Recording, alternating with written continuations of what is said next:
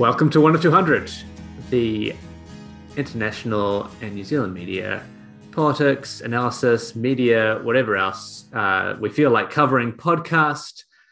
It's just me and Philip this morning. How's it going, man? Morning. It's good. It's good. It, it may just be us. We can be lonely voices in the in the void, but hey, we've got each other. We've got you, the listener, and that's the that's the true third party member uh, who we need to round this out. And you've got us, uh, almost always here for a, a weekend episode. Yeah, develop a parasocial relationship with us. Make it weird. Um, think about us as a real friend that you have instead of just a pocket friend who you listen to and sometimes agree with. Yeah, um, actually, become more antagonistic if anything. Uh, would be my um, shout out. That'd be uh, good. Yeah. One of two hundred, your persistent frenemy over the years.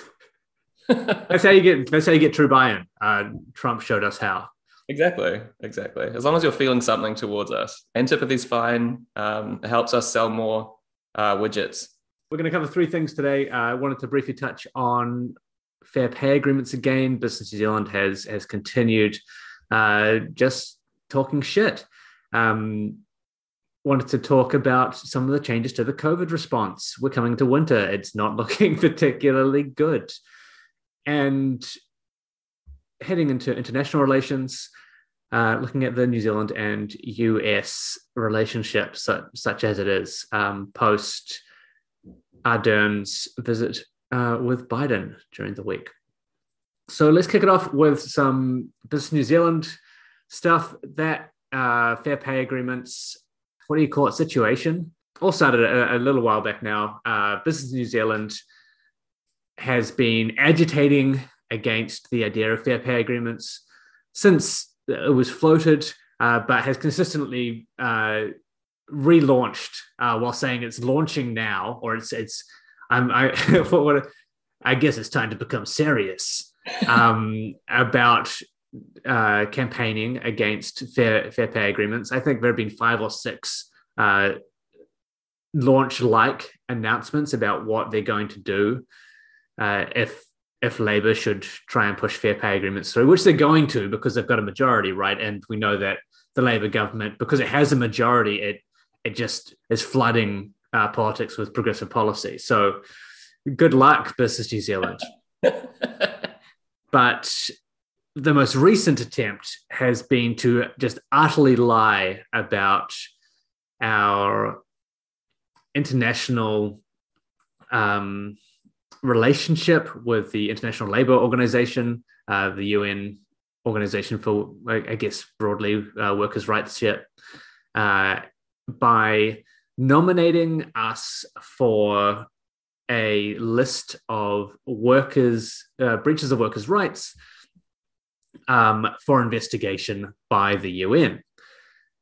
And then putting a new putting a new title on the list um, saying uh, that we are already accused of worse breaches, essentially, uh, lying about that again, uh, lying about the fact that the only reason we're on that list is because they they nominated us to be on that list. I want to be very clear that the even on the the long list, we are next to countries that are being investigated for child labor and trafficking. Like that that is what they're trying to include us in. And they've managed to get the buy-in of the employers who are represented on this on this board to, to try and push this further. And they've managed to get it onto the short list um, of about 22 different uh, con- uh, different countries or incidents for investigation um, against the different articles um, of the International Labour Organization and our our media is just giving them puff pieces. Yeah, yeah. I mean, this is I guess this is sort of a uh, an extension, a continuation of a previous conversation we had about this uh, when we were we went through this, and then we're saying that it's um, we at the time we tied it to kind of a, a, a worsening in New Zealand media standards that I think we're seeing this year in the the bigger, more like establishment voices, like RNZ being the main one. I think. Um, having been the most balanced, uh, you know, balanced with all of the uh, problematic provisos that comes with that word. Um, but you know, at least usually having um, some degree of kind of journalistic integrity when it came to these issues in the past, compared to say the Herald or stuff. They RNZ has traditionally been a bit more uh, reasonable on these things and not just repeated um, lines. But in this case, they've gone basically fully in on uh, BNZ's side and a few other issues recently that it seems like they're trying to fill the void um, left by the Herald on the centre right as the Herald becomes our far right uh, rag. um, we have one, and it's it's a worry really. Like the debate grows headline that RNZ had is like the the obvious kind of um, standard for this issue, I guess, is that that you can only consider the debate as growing if the only person you're listening to is Business New Zealand, right? If you're if you're locked in a room with Kirk Hope, Hope for a fortnight, maybe you come out of that. Did I say Kirk Coke accidentally? Please don't sue me, Kirk. Um, yes, I mean maybe that's the only way you could think that debate was growing. I mean, Business New Zealand's been saying the same thing it's been saying from day one. Before they saw what the uh, actual legislation would be, they were saying maybe we'll support it, maybe we won't support it. We don't know what it is. And then ever since they've seen it, they've said this is a breach of our most basic human rights to underpay our staff um, and of the workers under uh, basic human rights. What to be underpaid? It's like it's obscene. It's it's like the most obscene, disingenuous uh, argument uh, being utilized. That's what they do. I mean, they're doing their job, right? They're overzealously representing um, the biggest media, uh, sorry, the biggest business scions in New Zealand. Um, that's basically their job. But the the problem is because New Zealand's so small, we see them as some kind of um, you know legitimate employers representation organization. Well, media do anyway, apparently. Yeah, exactly. So instead of seeing instead of seeing this one guy as um, you know basically an, an astroturfed uh, individual being paid to represent pretty extreme pro business interests um, against a kind of democratically elected government with a fairly moderate agenda for workers' rights, we're saying, uh, oh, this this guy is sort of this half of the equation. It's like Jordan Williams, right? It's, it's basically another Jordan Williams. Yeah, it is. We shouldn't treat him any more seriously. Um, but I mean, Jordan Williams is getting constantly thrown free media as well. So maybe we are. Maybe we are treating him just as seriously, and that's the problem. I think one of the most stunning things to me is after that week where Business New Zealand just got dragged by everyone. Uh, you know, people were just point like pointing out like all the lies they were telling, like the the stories about it and stuff. I think Newshub even had a crack. Phil Goff um, sent a please explain to Business New Zealand. Uh, how are they not just being laughed out of the room when they are trying to pull this shit instead of just being given like a free headline, a what that fucking photo they used, a picture of Kirk Hope in a law library, um, as That's like the header. He's done his research, Kyle. That's how you can tell. He's got the books right behind him. You think he'd just sit in front of a hundred books he hasn't read? Like just a joke. What are you talking about? Like, what are you doing? Like, how, how does how does anything from a reporter to the do we have a chief executive at at RNZ look at that and just not go whoops that you know what? That sucks. Any any level of editorial oversight right over those articles um, whether that's even like design sub editing up to like editorial direction like who's who's making these decisions? It's something's changed over the last like six months and it's it's not to the good. Yeah and you say uh, editorial, but yeah, how do you how do you look at that as an editor and not just say, hey, didn't this guy just get shit on for like two weeks?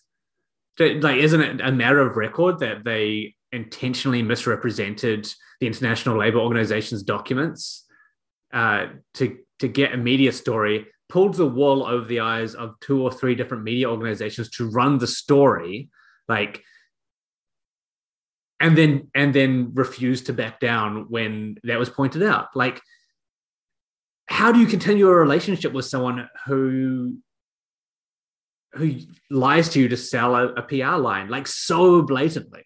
Yeah. Like what? Have some self-respect. No. No i refuse kyle as a, as a journalist to have any self-respect. Um, this boot is too delicious and i will chew on it until i die. No it's incredible right? It's it's flabbergasting for want of a less childlike word. But like there's a there's a real kind of um yeah a lack of integrity i think in a media organization that can publish that article that doesn't even um, cover the previous ground from a week ago a fortnight ago about that international labor organization um, dishonesty and would um, they interviewed michael wood um, and asked him some questions about it he did really well i thought he did as well as you can when you're being asked questions like, do you think it's reasonable that workers will be forced to uh, negotiate? By, which is just fucking lie. By 10% of blah, blah, blah. Yeah, he, he did very well at saying, actually, that's not how it's going to work, ABC kind of thing. Um, but yeah, just disingenuous and really disappointing from RNZ that they're still going down that path. Yeah. And that's the thing, like, that's one step further as well, right? It's okay. We've, we've given them the PR line. You know, that's that's pretty well established. We'll put we'll put the PR line in our headline. Lucky you. But then to take the Business New Zealand line and attack the minister with it instead of taking any semblance of of balance. Say, okay, so how is this going to work? Hey, look, there's a question. Any reporters listening to this, take that question. Ask someone that question instead of going to Business New Zealand and saying, "Hey, what question should we ask the minister, bro?" It's yeah, it's it's offensive. Um, but let's let's move on to the next thing because I'm fucking sick of that. Um, I just I just wish I wish more media in New Zealand would do anything. Actually, like just do do journalism. Um, and analyze what's happening. See how you're like.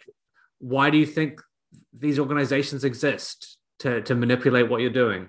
Like just take a step back and say, "Hey, wait a sec, they're taking us for a fucking ride. Let's yeah. not do. Let's not be. Let's not get on. Uh, like, I don't need to punch my ticket." Who's funding these people? Uh, what's the trajectory of this organization been? What have their recent uh, press releases been? What do their goals seem to be? Just you know, do do one journalism, please, for, just for once. That would be lovely. Thank you. And and further disinformation news, the New Zealand COVID response has taken a probably one of the worst turns uh, since the traffic light system was put in place uh, as as a new uh, instead of a COVID alert system, um, with the Ministry of Health uh, outright advising people that after a certain amount of time, it doesn't matter if your rat test is returning a positive result, you're safe to return to public.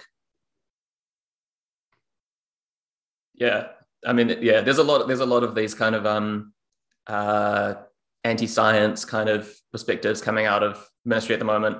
Um, the the most recent kind of galling um, narrative piece of that, I suppose, was the "Please look after yourselves" um, press release that I thought was uh, bold from from Hipkins, or you know, I'm sure it wasn't Hipkins. The, it was the, insane. Um, was like, okay, well, thanks for the advice. I appreciate that.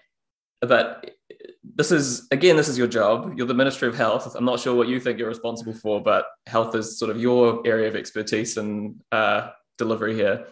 Um, yeah, so there's been this, you know, it's coming into winter in New Zealand.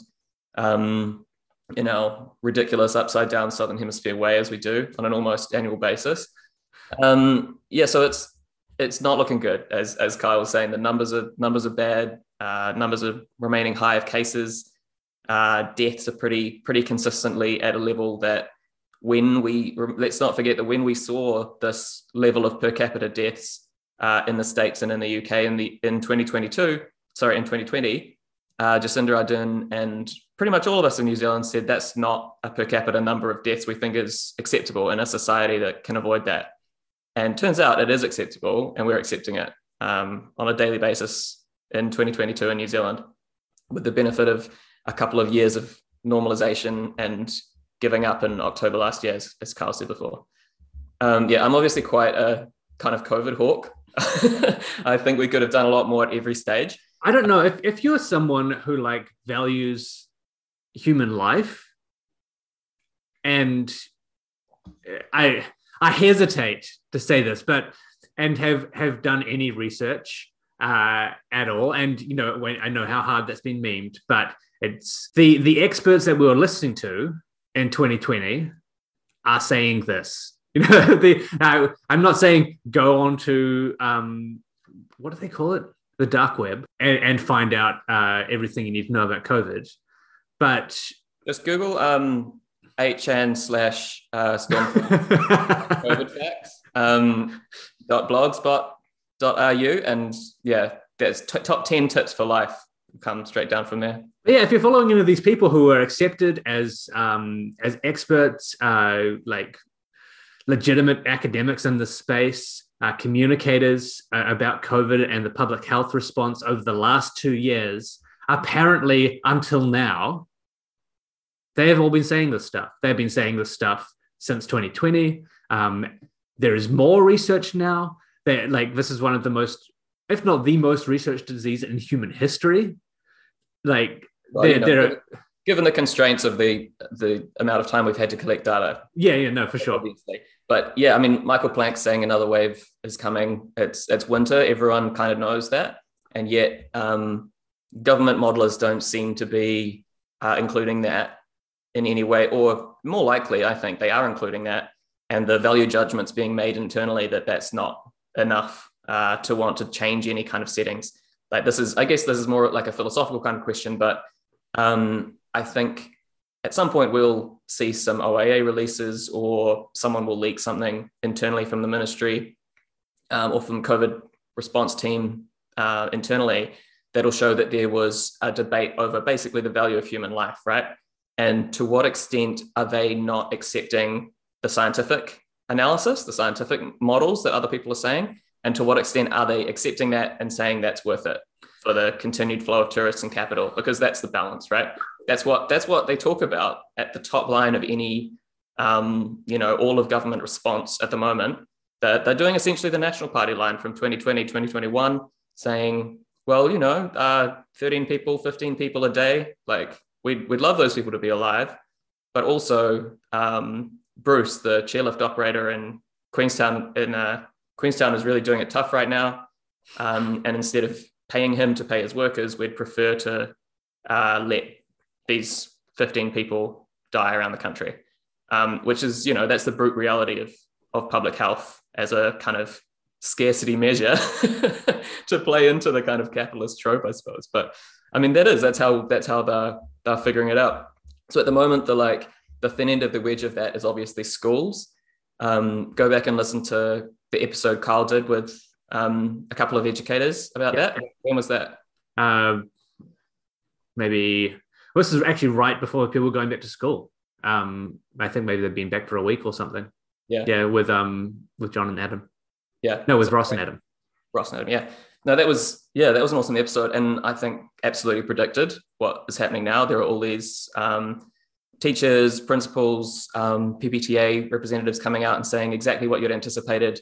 Um, numbers are going to go up. Turns out if you put 30 kids with varying kind of uh, health education, um, economic kind of backgrounds, it closely packed in a room with no ventilation during the midst of a global pandemic. Just crack a window, mate. Just crack a fucking window. Yeah, yeah. In the winter, definitely do that. Um, see how it works yeah, out. it's amazing to me because um, you know here in New Zealand we have we're, we're so good at the number eight wire mentality, and we can just we can turn our mind to anything and crack a window to solve everything from COVID ventilation issues to moldy homes you know, there's nothing stopping us. The um, PPTA President Melanie Webber uh, said, you know, strongly recommended is what they're saying. Re masks, right? Strongly recommended to wear masks. That means that most students aren't wearing them, as of course anyone with the most basic kind of life experience could have anticipated. Um, but she also said, I thought pretty concerningly that a lot of schools feel like they won't be supported by the ministry if they do ask their students to wear masks. So there's the, some the ministry have said that. Yeah, yeah. So I mean, there's at every level there's kind of failure to it's, support these organizations. It's and we and we covered that in, in that podcast. Um, the the Ministry of uh, Education created some uh, some documents based on Ministry of Health uh, guidelines or advice or whatever, um, and then they said to schools, "Okay, now apply it." Um, and we'll you know we'll send you uh, one air cleaner it's school's responsibility. We, you wrapped up in the most disgusting, like, uh, dele- delegatory language. We trust you to know what your community needs best. Uh, so we're giving you the responsibility of creating a public health plan for your school community. I wonder which schools are going to have the resources and the expertise uh, readily available to do that during a global pandemic, and whether it's all the decile 10 schools or all the decile 1 schools. And also you better not ask us for anything. Like you can you can write your own plan but don't include any needs for it because you're not getting it. Yeah i like all these um all these private public schools um like you know kings or they have a an air cleaner in every classroom. Why don't you have it um any other school should have probably uh, taken more care and looked after your students a bit better there. Yeah, um, so Tau Marama School principal Tony Gray said his school had no cases of COVID until this year, and now half the students and more than half the teachers have had the virus. Uh, some getting it for the second time less than three months after the previous case, which you know we're hearing anecdotal of anecdotal cases of this come out more and more, and that's another example of what Kyle said before about official advice just directly contradicting what we're seeing with our eyes. Um, which really makes it hard to trust um, a centralized kind of source of truth coming from the government about what we're going to see when we're seeing people catch the virus for the second time or remaining positive for longer than um, they're telling us is you know is, is going to keep people down and it's so galling like after after they did this whole we're the one source of truth thing like they they consolidated comms uh, into that into the stand up into the ministry of health space it worked incredibly well and they did it incredibly well. Um, and you know people made jokes about um ah oh, these people did their own research they just went down a rabbit hole like ah uh, like and and we we called out at the time when they did leave um, a vacuum we're like okay you cannot leave an information vacuum there because things will rush in to fill it and that's where you will get those conspiracy theories. Mm. um and, but they were they were few and far between at the time now they're propagating that. You know, they are they are doing things which drive people to question uh, the information that the government is giving them. Uh, as I've said, people who are like continuing to follow the experts who were advising the government previously are like, wait, this isn't right. And now it almost feels like Labour are weaponizing that to say, oh, look, some more people have gone down the rabbit hole you're just spreading misinformation because uh, the Ministry of Health is the one who's who saved you in 2020. And, and what it means is that we are going to have, unless there's like, and I'm hoping like it's just a lag and people somehow get this information that you know you're still you can still spread the virus even if seven days have passed um, if you're still showing a positive rep because if people trust that from from the Ministry of Health. Okay, cool. I'm I'm safe. Uh, I haven't seen, you know, I need to go and help my elderly mother because she hasn't. I haven't been able to get around there to fix uh, her shelves uh, for the last three weeks because I've been sick. All right. Okay. Cool. Ministry of Health says it's safe. Oops. Yeah. yeah. You know, and and beyond that as well, like from uh, the opposite point of view, if I'm an immune compromised person, uh, spoilers I am, and I don't know who is following that advice and who is following, you know, the actual science, what do I do now? Yeah. Like, yeah. okay, cool. There are a whole bunch of people in the community who are who are spreading with no symptoms. Like that, that, that is just the reality of our environment now. It is it is a, a piece of information the Ministry of Health has put into the community that actively spreads COVID. I, I can't yeah I can't overplay that. Like, it's insane. Yeah, yeah, exactly. It's um, it's really disappointing after having seen how well they did on a bunch of these measures in 2020 and um, being being yeah impressed, I guess, in 2020 that there was the level of kind of um, central organization and um, direction and ambition in a government organization to be able to do this to to have that completely kind of torn away and then thrown the other way. You know, any any level of kind of New Zealand exceptionalism that we thought was there uh, has has basically been torn apart in the space of a few months, and that shows how fast that can happen. Right? Um, trust is really hard to earn and very easy to lose for these big organizations. And uh, just you know, napkin napkin maths wise, the the um the stats around what 17 in a thousand uh, teachers per week at the moment are testing positive um, for COVID. So if we're if we're anticipating this going on for let's say a year at comparable levels, if it goes up during winter and down during summer, that's like 88% of teachers, um, not percent of teachers, but you know per week, blah blah blah. There'll be inequities within that. Um, can be expected to get COVID. One in five people who get COVID suffer from long COVID, which is 12 plus weeks um, of symptoms. A significant minority of that a lot longer than that, can be months, can be over a year of severe symptoms. So we've basically turned teaching into one of the highest risk professions in the country with the, over the space of a couple of months, purely through health policy changes. Um, and I'm not sure what kind of people are thinking will become teachers under these conditions or would stick with that. Um, but it's not good. It's not good for our children to start at the most basic level. Um, but also, schools are vectors for society, right? Schools aren't just like atomized things that exist like little businesses around the country. They're community hubs, whether people like it or not. Like any any place where people gather, there are going to be children there. Children tend to go to schools. That's how uh, our, our civilization's been organized in New Zealand. Um, so there's just that that connects everyone and continues manufacturing and replacing this disease spreading it out and propagating it. It's it's basically just ensuring that there's no path to elimination. That's what I think. That's what bothers me about this the most. As someone and, who thinks elimination is good, and as and if I'm incredibly cynical, um, and I, I, I'm generally not, even if I do come across like that. You look at this and you say, it, the, the plan is to to do this. The plan was to use schools as a as a spread vector and then move into um, this this already constantly failed, disproven idea of herd immunity, like and and endemicity. Um, like it's not it's not sustainable. Like you, you can appeal to the economy and to like business as much as you want. Like that shit falls over too, and it already is.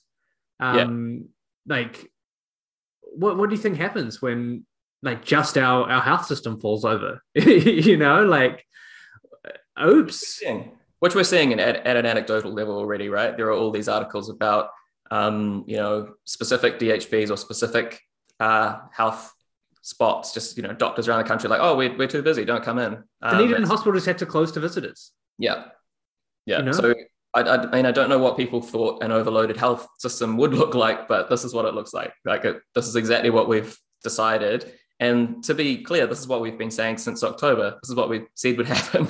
if you give up on uh, stopping a pandemic, a pandemic, it's going to ramp up. And the longer you've managed to put it off, which was obviously a good thing, the faster that ramp's going to going to be once it kicks off. It's amazing that it lasted a few months after October. I thought it would come sooner than that. Um, Just Omicron didn't get here fast enough. Mm, well, it seems to last out Delta better than I, for one, had anticipated. Absolutely, I mm. um, got that got that wrong. I was too pessimistic on that. Um, but yeah, with Omicron, we're seeing what we'd kind of suspected might happen at the end of Delta. And the transmissibility is obviously much worse. It's like long COVID, which we always knew would be the, the kind of secret factor, under investigated kind of secret factor.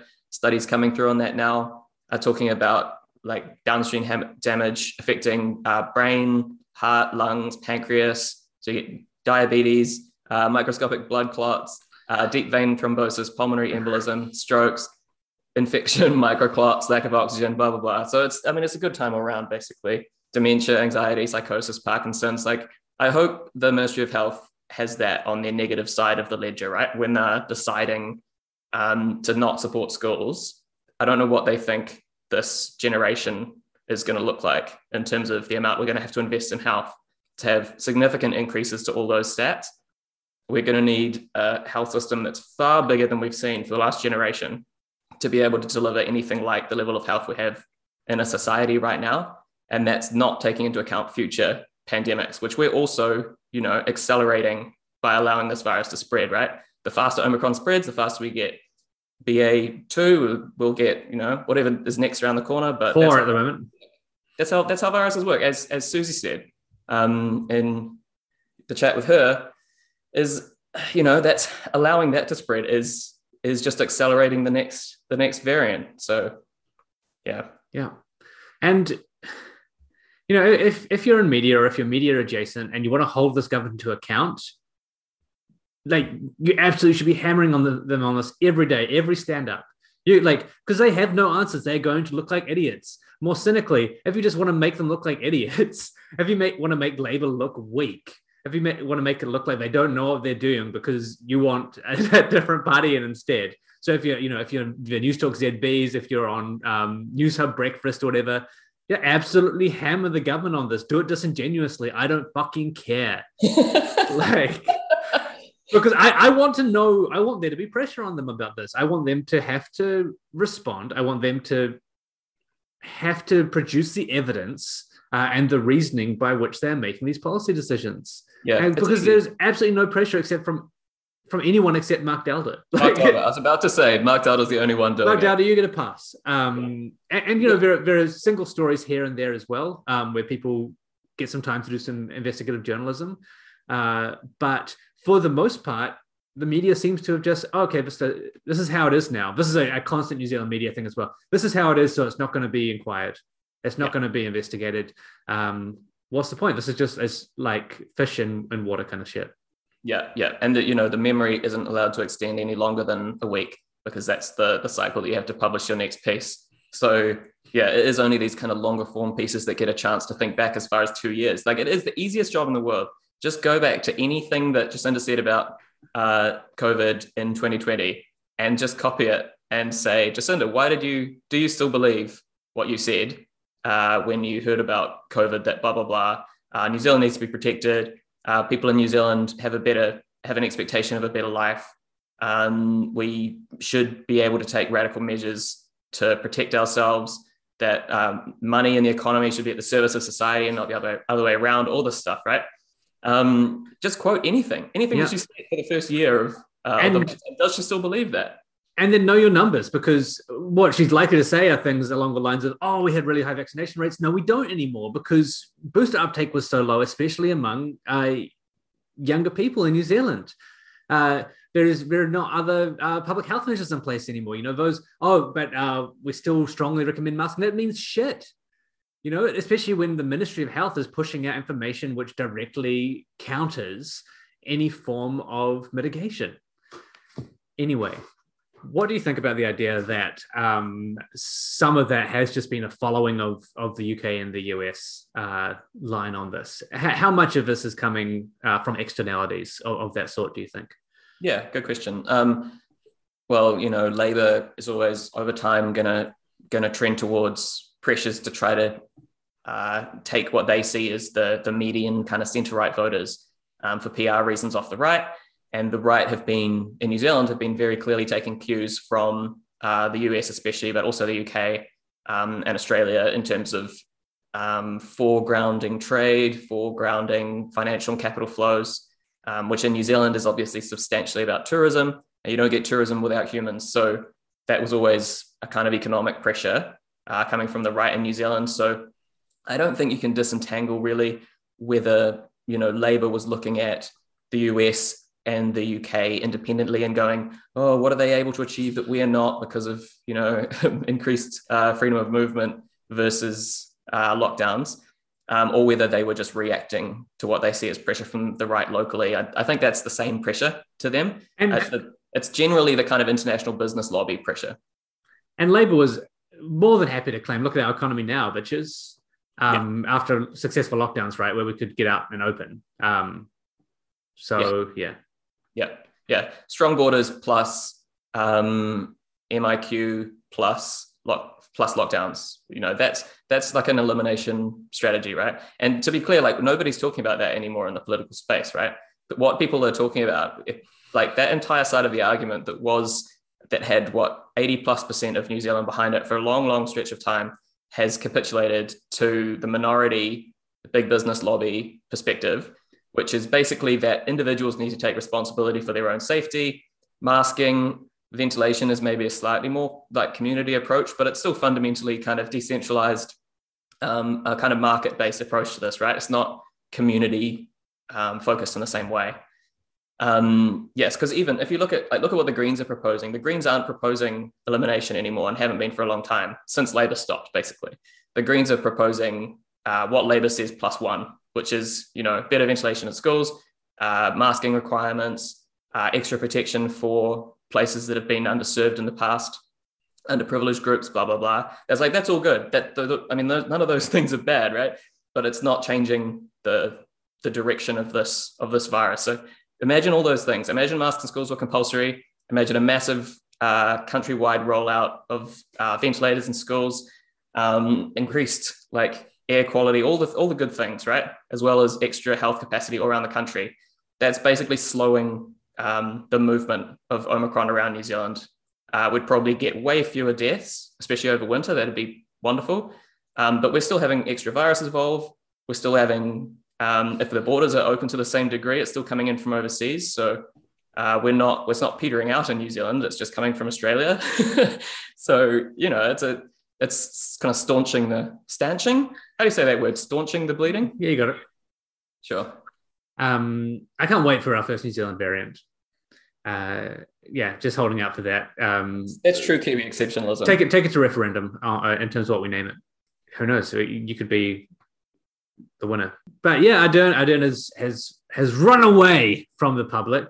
Um, she's she's flown overseas to do a series of um, what do we call them? Put us on News Talk ZB. We can do it. you hear that tone, dear listener? Sign us up. We'll do a talkback show. Yeah, after after two years, she, she's out um, doing the diplomacy thing. Uh, by all by all accounts, uh, well, no, that's a lie because by any reasonable account, doing doing really well. Um, as, as far as such things go, uh, which I think are, are shit. Uh, just to be clear, um, the the Western diplomatic rounds are, are, full of crap, and we don't hear about what's actually happening. Um, and there's no analysis and people either say, "Wow, look at her on that that show she was on. Look at her do this thing," or they say, "I was not doing very good." Um, yeah, plug for the plug for the one of two hundred article on this. So yeah, that one that see that's the real analysis. But yeah, we don't get anything useful out of it uh, generally. Uh, what have your thoughts been, Philip? Let's do some analysis right now. Uh, yeah, I mean, she's doing what prime ministers do, right? She's going to other countries, seeing other other leaders and saying fantastic fantastic analysis we love trade um, sovereignty's fun uh, how do you feel about security i think it's good but it i mean yeah it's it's all very kind of theater as these as these things have to be um, and very managed it's it's funny that um, christopher luxon took the opportunity to say that it, it shows that uh, mahuta hasn't been doing enough what well, uh, this is part of a, coordinated campaign uh, across multiple AstroTurf groups uh, and at least Active National to try and pressure Nanaia Mahuta. And yeah. to, to the extent that they are manufacturing uh, hit pieces via the platform to get picked up in, in, um, in mainstream media uh, around like impropriety or whatever uh, for selecting roles. and then every single every single uh, Nat MP like puts it up as a Facebook status. Yeah. Like they're, they're, they're really, it's so barefaced. Uh, again, anyone in media, just just look at where this has come from and what is happening, and please, they're using you. They're like, they're, yeah, it's it's pretty funny. Uh, it's pretty funny because um, what uh, the way that Christopher Luxon phrased it was that um, he was saying it's it's good that Jacinda Ardern's going overseas, and it's good for a prime minister of a little country like ours to be seen on the big stage. So that's the like you know tick uh, centrist who watches uh, One News out of the corner of their eye um, whilst making breakfast. Like that's you can hear him being like demographic one check, um, and then he's like, uh, but what it shows up is that our minister of uh, foreign affairs, Nanaia Mahuta, has really been uh, lost in action or something like has been um, not not doing enough, is what he's what he's saying, and then pivots immediately to say it's because she's too focused on local government because she does both local government because he's trying to talk about three waters without saying three waters, right? He's trying to make a, a conversation about international affairs be about three waters, and it, it's not. It's fundamentally not, right? So he's he's trying to plug that like little like racist button without having to push it. So he's trying to say uh, watch out, the the Maoris are coming for you and taking your taking your stuff. In a conversation about Jacinda Ardern meeting uh, Joe Biden, a bold a bold move. Um, I don't think it I don't think it really worked. And, but it, it's bold and it's just dumb and just so clear what he's trying to do, and everyone just like. It was mm, a, a, a, hungry eating noise uh, by New Zealand's media for those listening at home.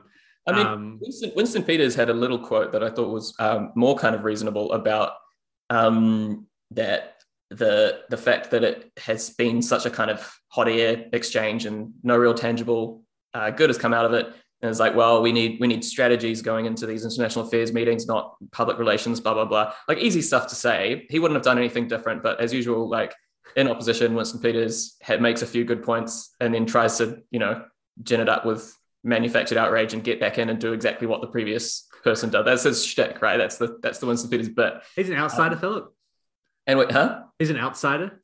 Oh, sorry. Yeah, yeah, yeah. Um, former acting prime minister, deputy prime minister, minister of uh, foreign affairs, Winston Peters, was presumably implying that he would have visited Joe Biden way more times um, than uh, Jacinda Ardern has if he if he had still been in power for the last last three years, um, which was it was kind of cute. But he like he does have some good points about the the lack of support we've given to the Pacific. Um, and he was actually pretty good on that stuff as Minister of Foreign Affairs. He massively increased um, some of our relationships with some Pacific islands uh, and the whole like Pacific reset, which obviously got a bit oversold. But some of that stuff is right. Like we have massively um, ignored that part of that part of the world, considering we are part of that part of the world. Um, and it's weird. Winston Peters is one of those kind of interesting figures, right? Because sometimes he'll put his finger on something because he's enough of a nerd that he'll listen to um, the occasional academic who'll put his finger on something and be like, oh, actually, that is a good point. We do need to do that. But it doesn't fit with the rest of his ideology or the rest of his narrative at all. So he'll he'll just say one one thing that you're like, oh yeah, that is that is a really good point. Why are we doing that? And why no other politicians talking about this? And then he'll you know bottom of the barrel go back to talking smack again. But yeah, I mean the obvious the obvious thing recently with the uh, New Zealand US relationship has been that joint uh, press release, right? That they were we were sort of purporting to have, I guess, explicitly purporting to have matched security concerns in the Pacific when it comes to uh, China increasing their role. Um, and that's, I think, putting it gently. Like it, it, we're we're very clearly back in the US sphere of influence, in, I think the strongest way we've been um, for years, right? Since Lange. I, yeah. I'm, I'm happy to like to say that. I, I don't think it's even debatable. Yeah, uh, yeah, I'm really struggling to think of counterexamples to that, but it does it does feel that way, right? That the um, the Jacinda Grant, Nanaia, like none of those people get off scot free for this direction, right? This is their responsibility, and they're putting New Zealand back firmly into the US orbit at probably a worse time to do that than any in the last couple of decades. Um, China is ascendant, as everyone keeps saying, in a, in a way that is. And that's why we need to do this, Philip. That's why we need to do a military, uh, political, and economic encirclement of China. Look, New Zealand, uh, Kiwis love an underdog. Um, and as the US becomes closer to, we need to uh, back up our um, military superpower uh, ally there and increasingly cheer for the the little go-getters in little old US of A. Yeah, and I think you know the the press junket aside, you know the the theater aside, um, like a whole bunch of stories and, and information or like um, whatever has come out of that, but that's not really what's important. Um, like anything could have happened in that space. What's important is what policy comes out of it, how we're aligning ourselves, and what are the outcomes of that uh, over the next like 50 years. I don't know what specifically has led to this Labour government deciding to to take really big steps back towards the US. But it's another one of those things where I'm like, I just want to please just release this information. Like, because I'm sure they make claims about like, oh, Chinese threats are Five Eyes has been showing some stuff, yada yada. Um, we had uh, a, a, couple of months ago now the uh, furor over the Solomon Islands, um, which was like just bullshit, uh, but had some in Australian media saying that we should invade. You know, that's outrageous. it's absolutely outrageous. Uh, but whether it's that kind of build up in rhetoric uh, among our supposed allies uh, out here, um, or if the US is dangling something, uh, whether that's a, a, threat or or trade offers, I, would like to know what it is. Um, but in the end, yeah, it's it really just does come down to we are the the West is drawing very clear boundaries around who gets to be a part of the team, uh, and New Zealand has decided uh, under under Ardern that yeah we're not we're not staying neutral in this. Yeah, it's a it's a continuation of um, John Key's "that's the price of entry to the club" mentality um, to the US, which I mean to to on, the, on a very rare occasion, like a note of uh, support for one, th- like John Key's approach is that he was obviously massively influenced by Helen Clark, right? Much as uh, the Jacinda leadership has been massively influenced by Key. They have these kind of uh, horror figures in their mind of the, the specter that they're shadowboxing, right? And I think Key's um, occasional enthusiastic support for a more kind of a stronger, a more unified security alliance with a US led kind of global uh, superpower was at least tempered at times by that. Like he would, he'd say some things that sounded much more uh, 90s, right? So he, he would sort of make little indications that New Zealand is like a little independent bit player in the world and like trade first, obviously, but very, very intentionally making those connections. And he had obviously personal and uh, business interests with enough um, connected, kind of integrated Chinese players that he couldn't lean too much into the like rhetorical superiority side of that, right? The um, US as um, as supreme kind of nature of that that kind of narrative. He couldn't do so much, but the occasional kind of yeah price of entry to the club mentality um, seems to have been only increased, which is disappointing from a Labor a Labor government, right? They didn't really talk about foreign affairs much in their campaigns in um, 17 or 20, but it's surprising, I think. And Nanaia Mahuta, like, I don't know a huge amount about her personally, but the records that I'd seen and secondhand what I'd heard about her and why I was initially kind of optimistic that she'd be an interesting um, foreign affairs minister is that she has this extensive history dealing with like different institutions, different organizations with different levels of independence, like all of these intra iwi uh, negotiating skills and the kind of legal understanding of different treaties working at different levels and a complex kind of interplay and the like personal relationship management skills to handle that. I was like, that's an interesting, that's the right kind of person, I think, to negotiate an independent foreign policy for a small country like New Zealand without um, being forced too much to lean one way or lean another way. And we really just haven't seen any of that. Like, I'm happy to lead, like, leave some of that at Nanaia Mahuta's door at this point because it's been long enough. Like, if you're Minister of Foreign Affairs under this government, you have to bear some responsibility for the fact that we're increasingly kowtowing uh, to the US for no discernible gain. And we don't, and like for, for loss, probably. Um, if any of China's statements are to be seen as, as beyond uh, rhetorical um, in terms of the economic relationship. And, you know, it's Australia has already gone through this. Uh, they had a, a, whole range of um, kind of diplomatic uh, back and forth uh, with with China. They, you know, there's a whole bunch of economic stuff that, that came with that. And who who swept in um, and picked up that Australian uh, Chinese market? The US. Yeah. So, I mean, uh, a skeptic or a, a, a, conspiracy theorist might say that it actually benefits the US quite a lot economically to be forging these like rhetorically strong, substantively weak uh, security alliances with small uh, small countries like us who don't have the you know trade superiority to compete with their chops. Because then, when if China finally gets mad uh, and hits us with some form of sanction or some form of uh, tariff, then their companies will inevitably be the ones to sweep in. So, yeah, it, it, it's interesting, right? Because that kind of that path that China, the China uh, Australia relationship forged was a bit hotter. Obviously, they they started at a, a more intense kind of um, place, and, and it got further. But it it's interesting that after having watched that all play out, New Zealand is still walking down that path. Like it shows a real. I don't think it shows a lack of foresight because these people know what they're doing, but it, it shows a kind of ideological commitment or strategic commitment to this path that's really surprising. And considering we haven't really seen an explanation for it, I think quite quite concerning.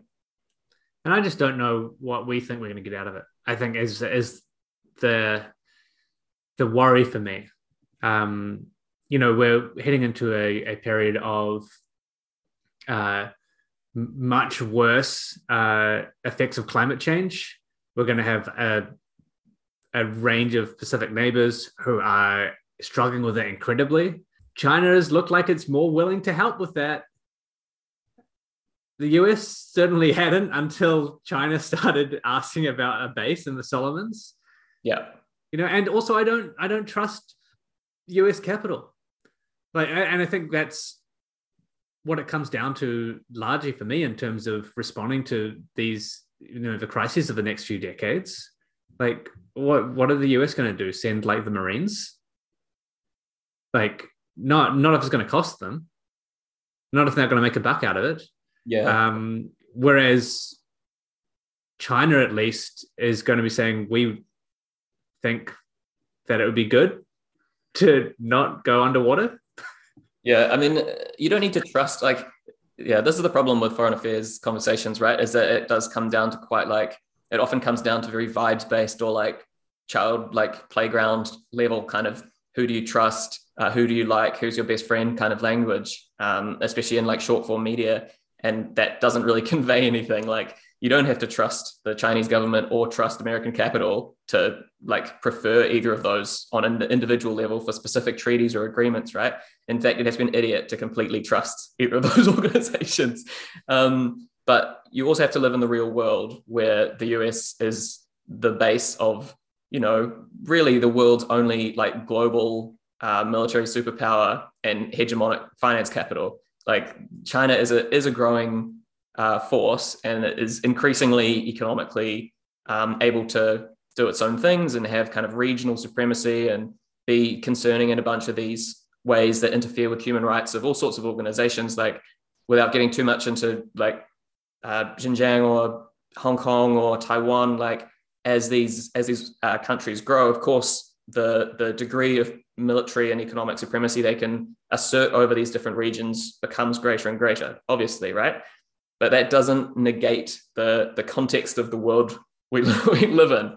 Um, and it's kind of childish to focus on the former without reference to the latter, right? That's the that's the difficult line to tread in these these foreign affairs kind of conversations. And only, or at least partly because this is how like everyone talks about them, and and they shouldn't because it's dumb. Um, yeah, I was going to say so to bring it back to kind of uh, thinking locally, uh, acting locally. Um, I suppose when when nationals asked about what they would do differently, or to bring it back to the the budget, there was some more spending on military um, capacity, increasing, uh, replacing things that you know we'd already started replacing some platforms, and um, some of that I think is probably some of that spending I think is probably justified. That might get my that might get me um, cancelled from some of the more uh, peacenik left wing circles. Um, but you know, if you have if you have a bunch of planes that you're not flying because they keep breaking, you should probably get rid of them or get new planes. um, but I think there's a there's a really interesting conversation there to be had that I haven't seen since um, Keith Locke made it a few years ago. That uh, it's the it's the weapons and the platforms that we're buying that are the problem um, over and above the fact that we're buying them. So um, uh, some years ago when New Zealand First and Labour first massively increased the, the military budget. Was that 20, 2018, I think? Um, they spent a whole bunch replacing some old uh, old gear. And a huge proportion of that spending was explicitly so that it could be compatible with American weapon systems. And we don't need to be doing that, right? That, that's an ideological choice. That's a commitment to picking a side. Um, there's, there's, there's no reason to do that other than placating uh, the bully in the playground, right? So, so that's the kind of level that I think the, the kind of local policy discussion can be had on that can actually like make make these people make explicit their commitments. So all we've seen from from Luxon about military spending so far, as far as I've seen, uh, is that he doesn't disagree with it um, when he's asked about it. Whenever he's asked about are we spending too much or too little on the military, he says, "I agree with the direction uh, that this government's taken on increasing military spending." Uh, he won't say anything specific about whether he thinks certain things are good or bad. He just keeps saying there's other wasted spending, which presumably is, you know, helping poor and sick and old people is probably what he thinks. No, no, I think we're probably going in a good direction on that as well. Um, it's just, you know, this, I, I, think if we got the chance to have a look at it, um, you'd see that there's some wasted spending uh, in other places. Other places, though, yeah. Other secret places behind the couch. There's a huge amount of change down there. Um, if we if we gave uh, Deloitte uh, 2.4 billion dollars to come in, they'd probably find some some of that change behind the couch to pull out. Yeah, a couple of bucks. Yeah. So I think yeah that on that kind of thing and on um, like information warfare type stuff, uh, SIS, um, connecting to Five Eyes, this this kind of uh, information sharing stuff. These are all ideological choices, right? And that's the kind of thing that I think is really underexamined at the moment in New Zealand because we've been increasingly taking this path. Like we've spoken on the, about this on the podcast before um, about uh, Rocket Lab and about uh, the GCSB. This has been like a devil's bargain that we've been in, and it's got stronger and stronger and stronger. And that's indicative, right? If we're if we're leaning one way, China's not stupid. They they can see that we've been leaning towards the US increasingly. Yeah. And if we're operating off the same information that they are, and that and they're operating off the same information that we are, it, there becomes a lower and lower cost to China just treating us the same and saying, well, we, there's no reason for us to have a good relationship with you. Yeah, I think that's what uh, a lot of the analysis has missed is that it's not that we've just gone um, full in on the US uh, over the last couple of months uh, with what's happening in Ukraine, and then with this round of diplomatic uh, visits by Ardern. Donating, we started donating money to NATO. I have to say this every time, but we literally did that. Like it's, it's insane. Like, uh, but if you're laying down train tracks and you've got a little carriage on them, um, you know you're going to end up at the end of that that railway. That's just how it works, and and that's what the the infrastructure that we have been building over the last decade or so it is. It's it's a series of rails that locks us in a direction, and we are we're just starting to see the the station over the horizon. Um, oh wait, that's um absolute US hegemony. Oh, oh fuck yeah! All our fucking intelligence systems, uh, our US systems. Oh, uh, and and we have a bunch of like military capable hardware that only works uh, with US hardware. Uh, the security intelligence we've been sharing has been coming from the US and going to the US. Oh no, it makes sense, and you know it was it was predictable, is is what I'm saying. Um, and it is the decisions that are made, not the at a at an economic um, and and military and and whatever level that are important, not the announcements we we add our name to. Yeah, yeah, that's a really good point. That's a really good point because really, like we've we've only kind of touched on this in bits and pieces as it's come up, but it's been a trajectory, like you're saying. Like the, I think the train track um, metaphor is quite strong because it's it's difficult to change tack once you start doing this um, when there have been generational opportunities to replace military hardware, we've deliberately picked American military hardware. And that's generational, right? Like these these things are meant to last for like 50 years. that's an indication of a plan. Like they didn't have to spend those extra hundreds of millions on ones that were explicitly compatible with American submarines. Like that that was not a choice they had to make.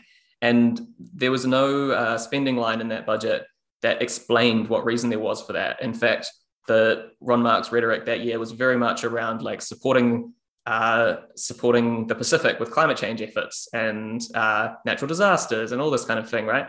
But it can be whatever you want. As you say, it's about the spending choices. It's not about the headlines and the PR. I think that's a sad place to leave it. Um, I, I, think like maybe the last thing I'll say is this is now just the environment that we're in. Um, like it's what we, we do from here. Like we we're already past this point. If we if we've done this analysis and we can make a a strong argument that this is the direction we're heading and we're not really getting off, what do we do with that? Um, because just asking Labor to resile from some of its statements isn't going to cut it at this point if we're uh, not pro US. Yeah, exactly. I think we need to stop pretending that we're still an independent um, actor and acknowledge that we're on we're so we're so far on the path to uh, you know vassal state status for the US empire that like what we need to be fighting for and pushing for now is independence again um, as opposed to thinking that that's something we already have while it's being kind of pulled out from under us. Like we, what we should be, what we should be saying the goal is, is what we thought we had uh, 10 years ago. It's something I think we need to just acknowledge and move on from. Um, maybe it's just me. Maybe it's just me and the listener listening to us. Yeah, you, yeah, the listener, the audience. As a hey. conservative, I think we need to go back to a past where we were we were an independent actor on a brave brave young player on the international stage with our own values. Yeah.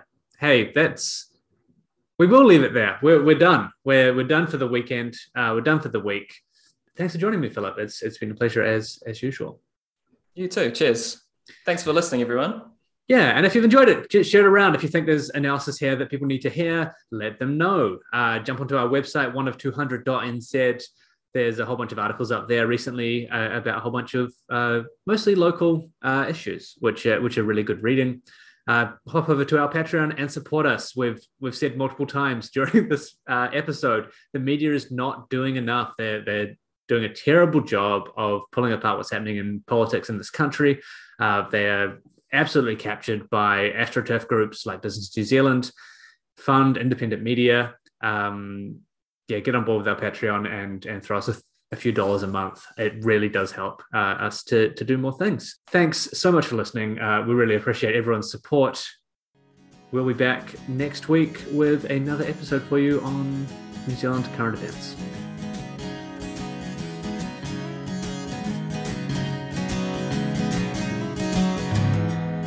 Relentless routines, the dying embers of your dreams is a lie aspirational. Will you die keeping your glass half full?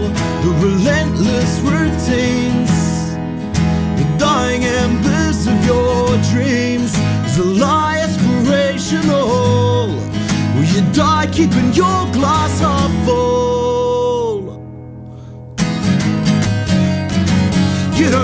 Your nation, you hate nationalism.